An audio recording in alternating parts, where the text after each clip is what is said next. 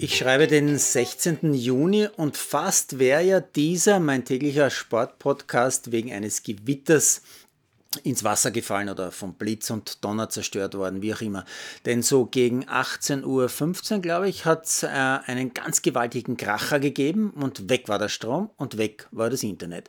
Plötzlich war nur noch das wilde Prasseln der riesigen Regentropfen und das permanente Donnergrollen zu hören bei mir zu Hause. Mein Sportfeiertag, der hat aber schon um 8 Uhr früh noch ohne Gewitter und mit Strom begonnen. Ich lausche den 8 Uhr Ö3 Nachrichtenschlagzeilen und staune. Da waren nur zwei Schlagzeilen, eine politische und eine davon hat gelautet, Hirscher startet beim Erzberg-Rodeo.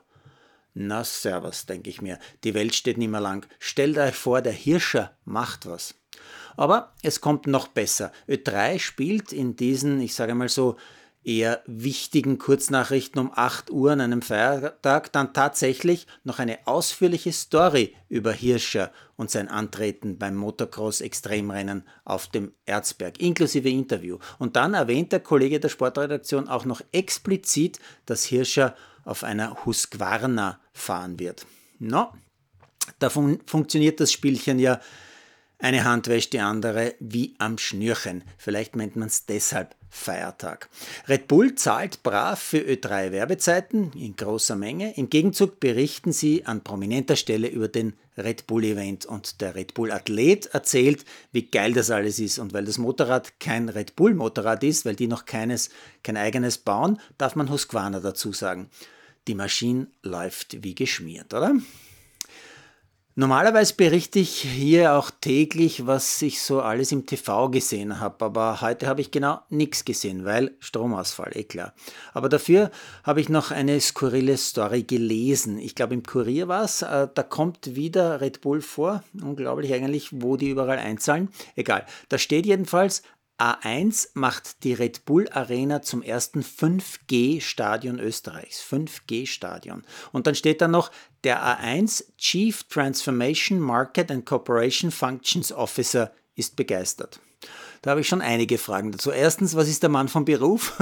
Zweitens, geht diese Bezeichnung auf eine Visitenkarte oder haben die jetzt auch schon 5G oder so Karten. Drittens, fliegen in dem Stadion jetzt die Bälle auch noch in 5G-Geschwindigkeit? Falls ja, muss sich die Liga noch echt was einfallen lassen, denn dann wird die Halbierung der Punkte auch nicht mehr reichen, um Spannung herbeizuführen in der Liga. Aber vielleicht sollte man einfach bei Salzburg die Punkte durch 5 teilen, und zwar nur bei Salzburg. Ja, und jetzt habe ich noch einen Nachtrag zu den zahllosen UEFA Nations League Spielen. Unter vielen großartigen, grauslichen, einzigartigen, peinlichen und lustigen Szenen habe ich gestern schon eine gesehen, die hat gezeigt, dass der spanische Fußball nicht der schlechteste sein kann.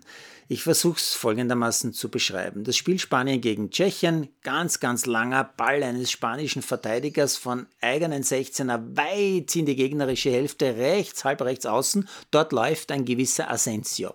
Der nimmt den Ball im Laufen mit dem Knöchel bzw. dem Außenriss an, beginnt weiter laufend mit dem Knöchel zu gabeln, zweimal gleich. Dann auch aus der Luft, Ristpass, scharf zur Mitte, Soler verhaut die Chance zum Tor. Trotzdem gewinnt Spanien 2-0 und die Nummer 10, die hat bei mir wieder Höchstnote 10. Das muss man gesehen haben. Ob sich sportlich heute sonst noch etwas Spannendes getan hat, das kann ich jetzt immer noch nicht sagen, denn ich habe immer noch keinen Strom. Sollte dieser Podcast aber trotzdem zu hören sein, dann hat Garden in Niederösterreich irgendwann am Abend des Fronleichnam-Feiertags doch noch Strom bekommen.